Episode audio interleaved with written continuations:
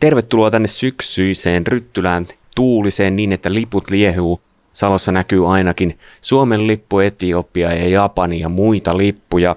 Tällä ollaan Missio Forum tapahtuma kumppanuusmuutoksessa ja tämän ohjelman aikana kuulemme pieniä pätkiä puheista, joita täällä on, ja niiden välissä pieniä haastatteluja. Ensimmäisessä tilanteessa on puhumassa muun muassa apulaislähetysjohtaja Teijo Peltola. Äsken Teijo tuossa puhui ja tässä on mun vieras Tapio Räisänen, joka on ollut Etiopiassa vaimonsa kanssa lähetystyössä. Mitä jäi päällimmäisenä tuosta Teijon puheesta sulla mieleen?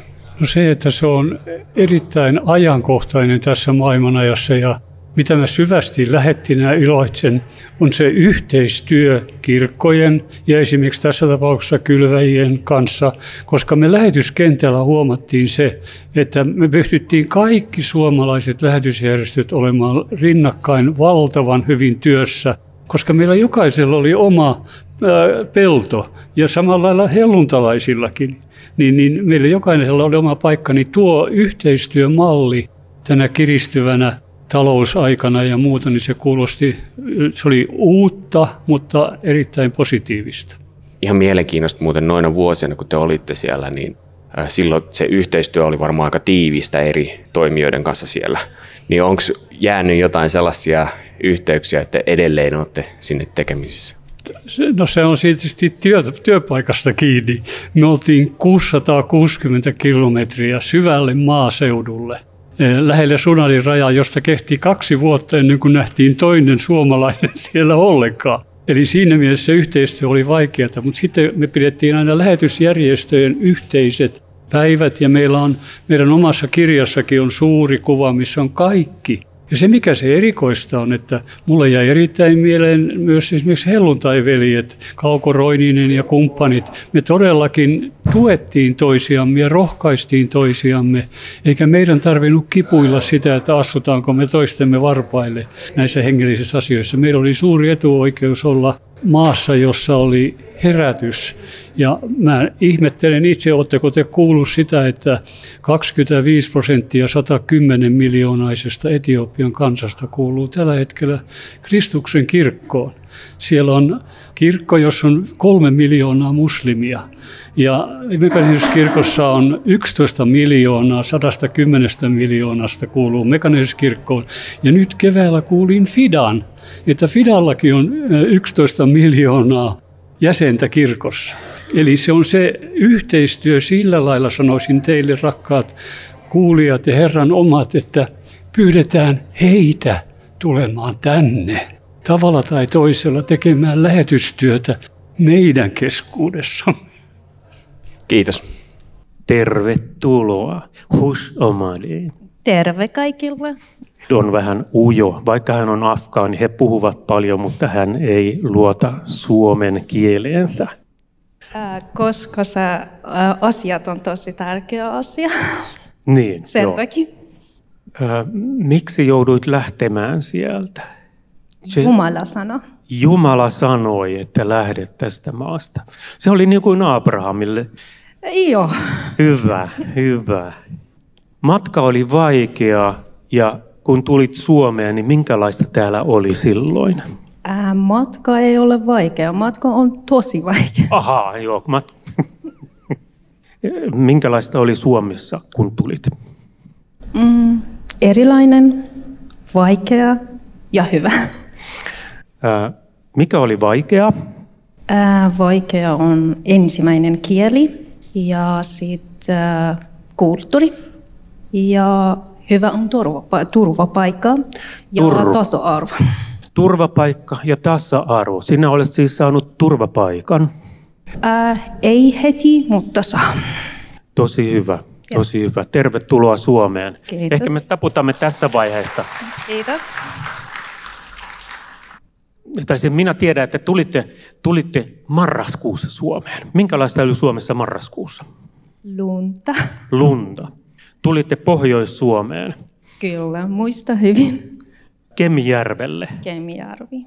Paljonko siellä oli lunta? Um, puoli metriä, vähän enemmän. Ja kylmä. Tosi kylmä.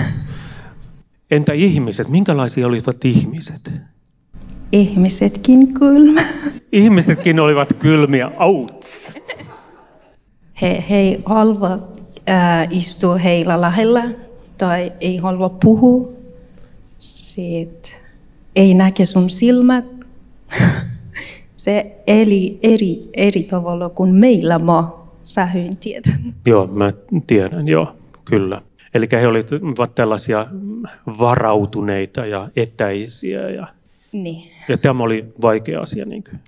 On vaikeaa. Äsken kuultiin maahanmuuttaja, naisen haastattelu ja seuraavaksi kuullaan kansainvälisyyslinjasta, joka on yksi kansanlähetysopiston linjoista.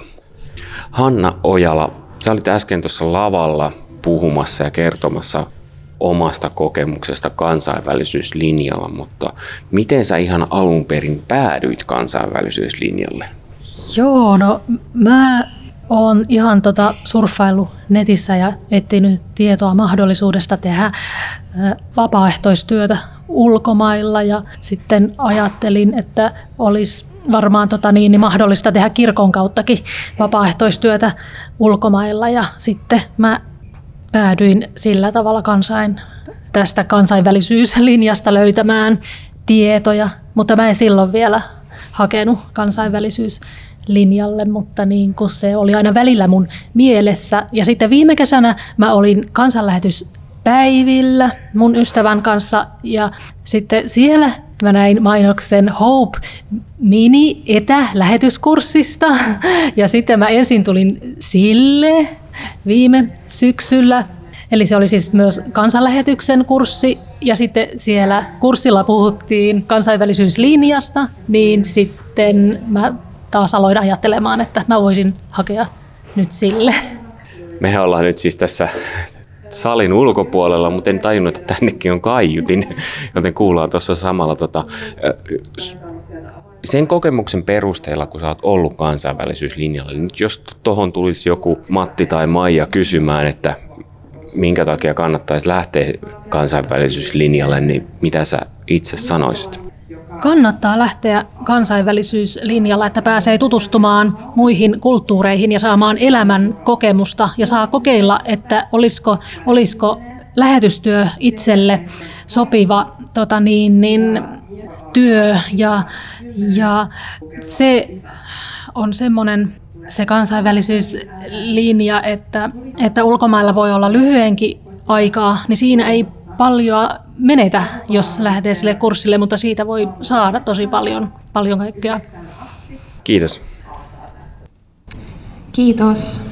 Seuraavaksi kutsutaan lavalle Mirjami Uusitalo. Etiopiassa on kaiken kaikkiaan 85 kieltä. Tilanne, mikä siellä on Etiopiassa raamatun käännöstyössä, vuoden alussa oli tämä, että oli 16 kielessä koko raamattu, ja sitten painosta tämän vuoden aikana oli tulossa seitsemän raamattua. Että mä en ole ihan varma, että montako on kerinyt tulla. Että ainakin yksi on sillä on jo painettu siellä Hosanan alueella, semmoinen kuin kampaatan kielinen, vaan koko raamattu. Ja sitten myös konson kielellä siellä, missä mä oon ollut aikoinaan töissä, niille on tullut latinankielinen koko raamattu. Heidän pitää painaa vielä näillä paikallisilla fidelillä, niin toinen raamattu, mutta siihen ei ole tällä hetkellä ollut rahaa. Niin se on tulossa, minä en tiedä onko se tullut maahan, mutta oli tulossa kun minä lähdin tänne. Ja sitten uusi testamentti taas on painettu ja käytössä niin ainakin 24 kielellä. Ja minä en ole nyt varma montako näistä viidestä kielestä on tullut. Meidän Diraitan kielen uusi testamentti on saattanut vaikka jo mennä sinne Etiopiaan, mutta en ole kuullut mitään, kun se informaatio ei oikein kuule. Mutta todennäköisesti ei. Mä luulen, että joku olisi varmaan soittanut, että nyt se on tullut. Ja sitten käännöstyö on vielä meneillään niin semmoisessa niin kuin uutta testamenttia 44 kielessä. Se ei välttämättä tarkoita sitä, että jo käännöstyö on aloitettu, vaan ö, ainakin on niin semmoinen tehty päätös, että sinne käännetään. Ja sitten ehkä on aloitettu toi kielen tutkiminen, jotta voitaisiin tehdä sitten aakkosisto ja päättää siitä, että millä systeemillä kirjoitetaan. Niillä kielillä, joilla jo on niin kuin uusi testamentti, niin aloitettu vanha testamentti 27 kielessä. Eli kun katsoo tuota ylempänä, niin siinä on 24 kielessä on vanha uusi testamentti, niin ne, niillä kaikilla ilmeisesti jo menee vanhan testamentin käännös. Ainakin meillä Diraitassa sitä käännetään ja samoin jossain muussakin kielessä. Että töitä siellä on ja sitten olisi töitä myös niin kuin lukutaitotyössä. Kauhea tarve on, on niin kuin käännöstyön konsultista, jotka voi tarkistaa ne, ne käännökset. Ja tämä olisi semmoinen hyvä rukousaihe varmaan, että sinne tulisi niitä lisää. Seuraavaksi tänne tulee Inkerin kirkon pastori, lisäksi myös aluekoordinaattori, vastuualueet Venäjä, Viro ja Lähi-Itä. Ja lisäksi hän on myös Inkerin kirkon lähetyskeskuksen johtaja. Tervetuloa Markus Aitamäki.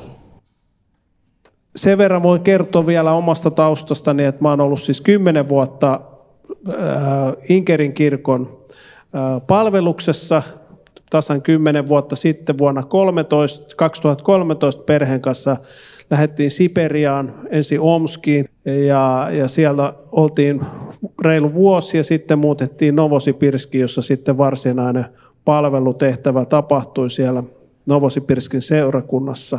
Seitsemän vuotta kerettiin Siperiassa olemaan. Tämä teema tänään oli, että yhteistyön näkymät Inkerin kirkossa Venäjällä.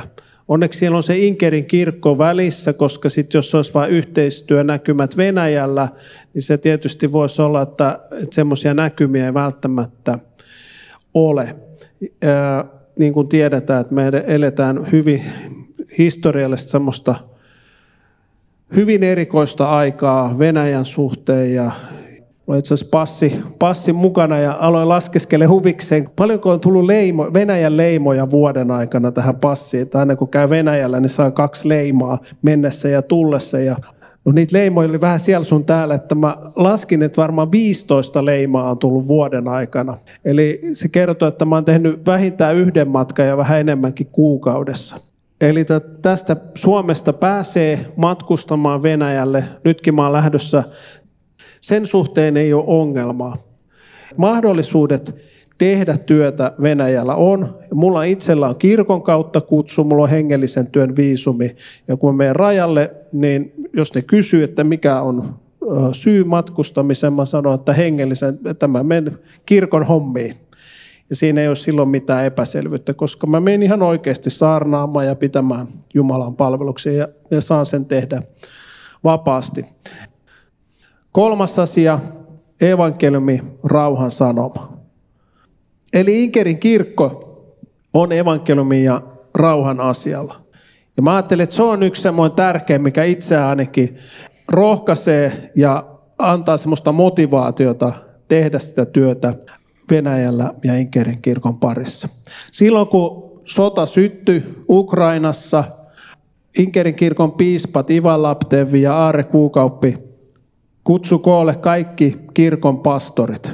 Meillä oli semmoinen Zoom-kokous. Ja tunnelmat oli hyvin semmoiset epätietoiset, miten tästä nyt pitäisi jatkaa, miten meidän pitää suhtautua tähän asiaan. Ja silloin piispat linjasi vahvasti sen, että nyt kun te olette seurakunnissa, kirkkoherrat, pastorit ja diakonit, keskittykää evankeliumin julistamiseen keskittykää evankeliumin julistamiseen. Sitä meille painotettiin.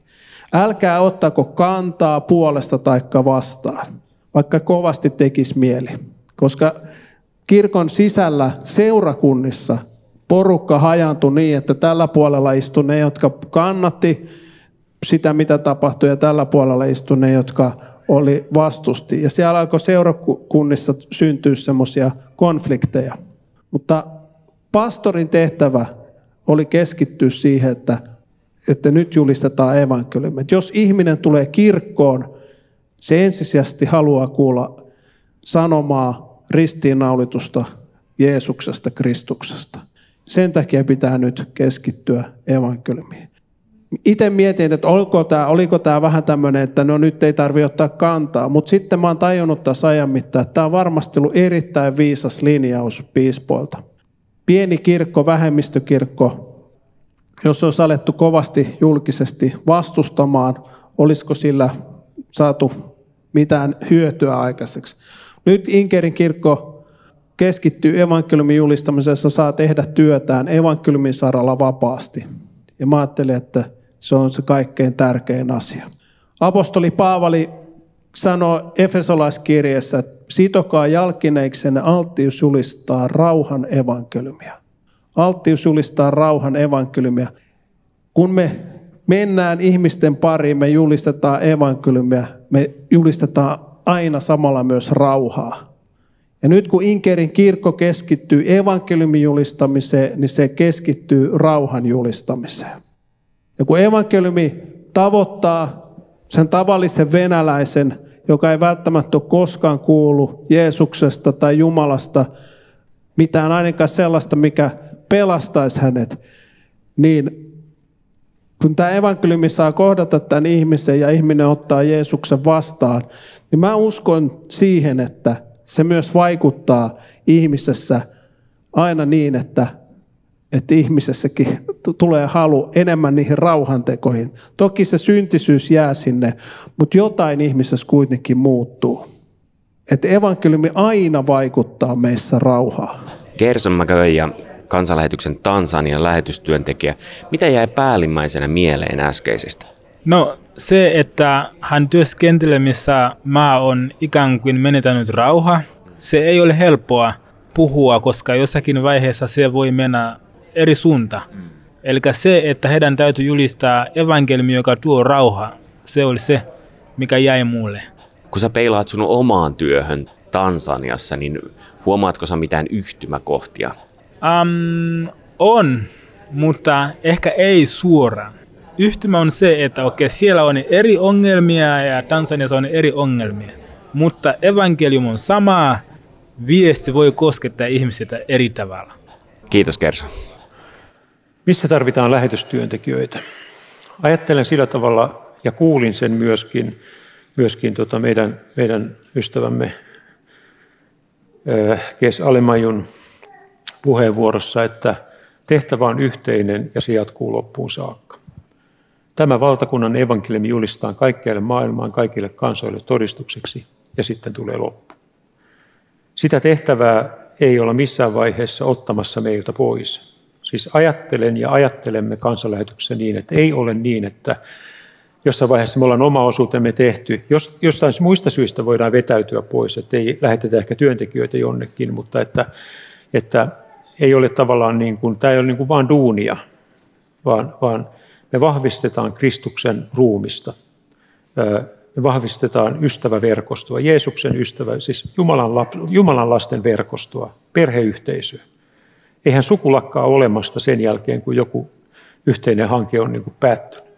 Päinvastoin sukukokoukset vaan kasvaa. Olemme lähetysjärjestö, jonka yksi työtä ohjaava suuntaviiva on että lähetämme lähetystyöntekijöitä.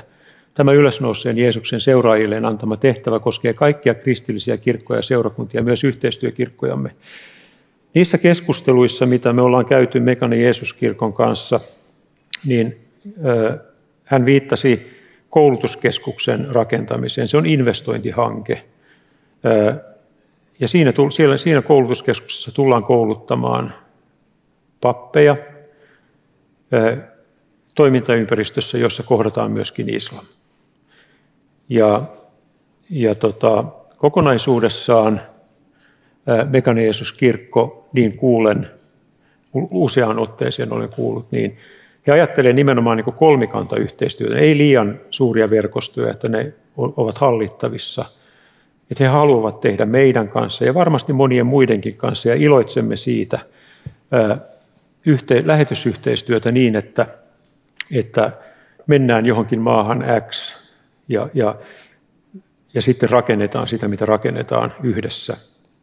Ja tässä on ehdottomasti se viisaus, että, että, että sillä niin kuin ainakin loivennetaan riippuvuuden syntymistä. Jos me mennään jonnekin tai he menevät jonnekin vain yksin ja rakentavat, ja sitten syystä tai toisesta joudutaan vetäytymään, niin se riippuvuus voi olla tosi raskas ja se työ voi niin kuin jopa tuhoutua. Lähetysyhdistys Kylväjän kanssa kansanlähetys tekee nykyään hyvin paljon tällä, tällä, tällaista, että me niin sparrataan toisiamme ja, ja tavallaan esimerkiksi liikkeellä olevien kansojen parissa ja, ja myöskin siinä, mitä nyt suunnitellaan, suunnitellaan pohjois-afrikkalaisten parissa tehtävään työhön niin, niin, ja, ja myös juutalaistyössä. Me halutaan tukea toisiamme siinä, että, että tota, se kun toinen menestyy, niin se ei ole meiltä pois, vaan syötellään toistemme lapaan. Yes, Alemaju, Kebede, Teijo tuossa äsken puhui rooleista äh, lähetystyössä ja myös itse puhuit siitä, että äh, mihin kaipaatte lähetystyöntekijöitä. Mitä sanoisit sellaiselle ihmiselle, joka ei löydä ikään kuin omaa lokeroa näistä rooleista tai tarpeista, mutta kokee kuitenkin henkilökohtaisesti vahvaa kutsua Etiopian lähetystyöhön? The person who has calling and fighting with himself is not to Henkilö, jolla on tämmöinen kutsuja ikään kuin no kamppaleeseen kutsussa kanssa, niin kanssa eikä ole ikään kuin pystynyt vastaamaan siihen Jumalan kutsuun. Meillä ei ole muuta vaihtoehtoa kuin olla kuulijainen Jumalalle. Hänen täytyy rukoilla sitä, että hän saa voimaa ikään kuin vastata siihen kutsuun sopivalla tavalla. Uskon, että hän tulee kokemaan elämässään ongelmia, jos hän ei ole kuulijana sille Jumalan kutsulle. Not obedient to God's uh, question. Teijo tuossa myös puhui siitä, että lähetystyön kuvioista yhdessä lähtiöinä Mekane Jeesus kirkon kanssa. Mikä on sinun henkilökohtaisesti unelma Mekane Jeesus kirkon muihin maihin suuntautuvasta lähetystyöstä? For the moment I'm in leadership uh, position. Tällä hetkellä olen johtavassa asemassa. Um, after I have finished my position, my, the term of my position, sen jälkeen kun olen tämän oman toimeni tässä kirkon johdossa päättänyt, olen valmis itse lähtemään, minne minun kirkkoni lähettää minut. Haluan olla kuulijana sille, mitä mun kirkko sanoo mulle. Riippumatta siitä, että sanooko se kirkko, että mun täytyy pysyä siellä omassa maassa, vaikkapa keskustoimistossa tai omassa synodissa hiippakunnassa siellä, tai lähteä ulkomaille, niin mun tehtävä olla kuulijana sille kirkon kutsulle, koska minut on jo kutsuttu palvelemaan kirkkoa. Ehkä kutsu käy sitten myöhemmin joskus Pohjois-Suomeen. Yeah, I can come. I have no option. Jos näin käy, niin kyllä sitten tulee. Ei ole muuta vaihtoehtoa. Minä haluan vaan selvittää sen, että onko se Jumalan tahto. Joko mun sydämessäni se kutsu tai sitten seurakunnalta tulevana. Jos mut on kutsuttu joka paikkaan, mä menen joka paikkaan. I will go to everywhere. Näetkö tulevaisuuden kannalta mahdollisena sen, että Mekane Jeesus-kirkko voisi olla lähettämässä lähetystyöntekijöitä esimerkiksi just Suomeen? Yes, I hope so. I hope so. Kyllä, toivon niin. She has a plan. Siellä on tällainen näky jo olemassa keskustoimistossa ja siitä puhutaan eri synodeille tai näille hiippakunnille jo. Synods. Kiitos, thank you. Thank you, welcome. God bless you. Kiitos, Jumala siunatkoon teitä. Seuraavaksi äänitetään yleisön edessä lähetystyön takahuone, jossa vieraana muun muassa isä ja poika Arni ja Arto Hukari keskustelussa sukupolvien ketju lähetystyössä. Minkälaista se oli, kun te, te lähditte nuori perhe sinne ja teillä oli kokemusta, niin oliko helppo jakaa keskenään niitä kokemuksia ja ottaa vastaan toisaalta myös?